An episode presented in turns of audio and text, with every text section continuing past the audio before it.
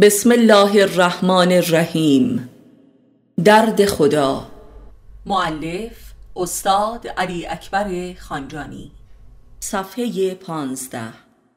چهار درد بیدرمان. آنچه که سلامتی نامیده می شود چگونه وضعیتی است؟ اگر سلامتی مترادف با عدم رنج و درد و اندوه و استراب باشد وضعیتی تقریبا محال است که در هیچ دوره ای از زندگی یک فرد بشری وجود ندارد. زیرا انسان از دوره نوزادی تا پیری مستمرا با انواع و درجات رنجها و دردها مواجه است و هر درد به رنجی دیگر تبدیل می شود و وسیعتر و عمیقتر می گردد به لحاظی سیر زندگی فردی و اجتماعی و تاریخی انسانها همان جریان توسعه و تعمیق دردها و رنج هاست بدین لحاظ فقط بیماری است که رشد مییابد و شاید این همان رشد انسان باشد آیا انسان بی هیچ درد و ممکن است؟ البته هر یک از انسانها دوره هایی بسیار کوتاه از زندگی را تجربه می کنند که شاید بری از هر درد و رنجی باشد که معمولا این دوره های کوتاه زمینه درد و رنج هایی شدیدتر برای آینده می شود و گویی به لحاظی این دوره های کوتاه سلامتی و خوشی فقط به مسابه استراحت و تقویت است برای تحمل دردی که انقریب پدید می آید. و نیز آدمی در این دوره های کوتاه سلامتی و شادابی بسرهای بیماری های بزرگی را در زندگی خود می پراکند و علل دردهای بزرگ معمولا در این دوره های کوتاه پیدا می شود. گویا که هر سلامتی کوتاه مدتی خود زمینه امراض بلند مدت است و دلیل و مسبب آن گویی آدمی نمی‌تواند در دوران سلامتی و شادابی برای مدت طولانی باقی بماند و حوصلهاش سر می رود و لذا خودش به طرز جادویی دست به کار امیال و برنامه هایی می شود که اساس امراض و رنج های بزرگ و چه بسا مادام العمر می گردد.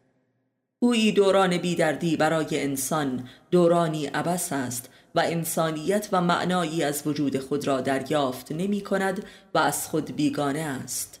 این همان درد بیدردی است.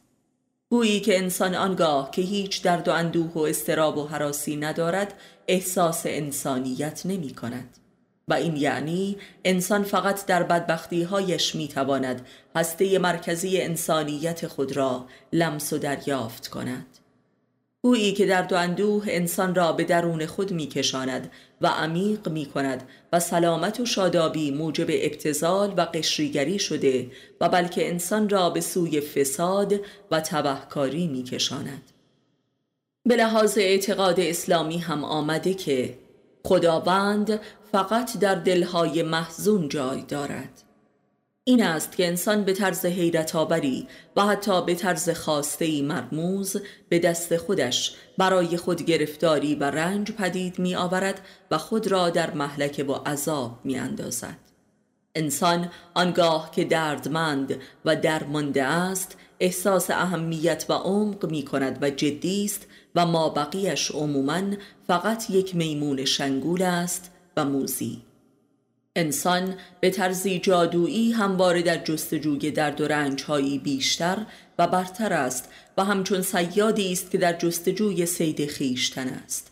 در واقع بیدردی غیر قابل تحمل ترین درد هاست هیچ کس از بیدردی و خوشی به هیچ چیزی حتی مادی هم نرسیده است.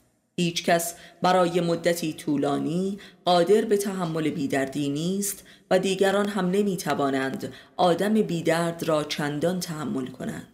آدم و حوا هم به همین دلیل از بهشت که قلمرو بیدردی و شادی محض بود بیرون آمدند.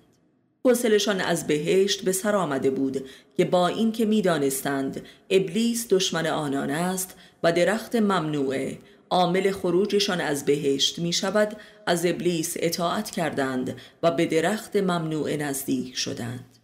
در واقع آنان ذاتا طلب رشد کرده بودند و این رشد جز به واسطه رنج کشیدن میسر نبود. چون این بهشتی را همه انسانها برای دوران کوتاهی تجربه می کنند و سپس به دست و اراده خود از آنجا خروج می کنند و بر عرصه دردها و رنجها وارد می شوند و به خود می آیند دردها از هر نوعش عوامل خداگاهی هستند. بهشت عرصه جاهلیت انسان نسبت به انسان بودن خیشتن است. بهشت طبق تعریف قرآنی آن وضعیتی است که همه آرزوها و امیال غریزی بشر بی هیچ زجری برآورده می شود پس میل جادویی انسان برای خروج از بهشت همانا میل ذاتی انسان به ناکامی و رنج است.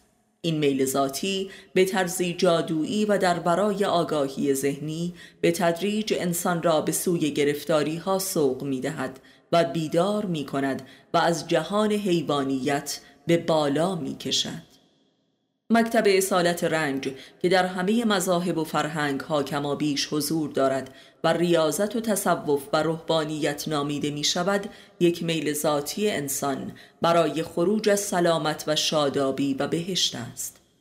در تاریخ بسیاری از اشراف و شاهزادگان به عمد و آگاهی روی به سوی ریاضت نمودند که از معروفترین آنها بوداست این همان میل ذاتی انسان به حق انسانی و معرفت درباره وجود انسان است. گویی که انسان ذاتا می‌داند که برای خوشی خلق نشده است. کلا بازی ها و هواپرستی انسان دو مرحله اساسی دارد که مرحله اولش تماما خوشی و بهشتی است و مرحله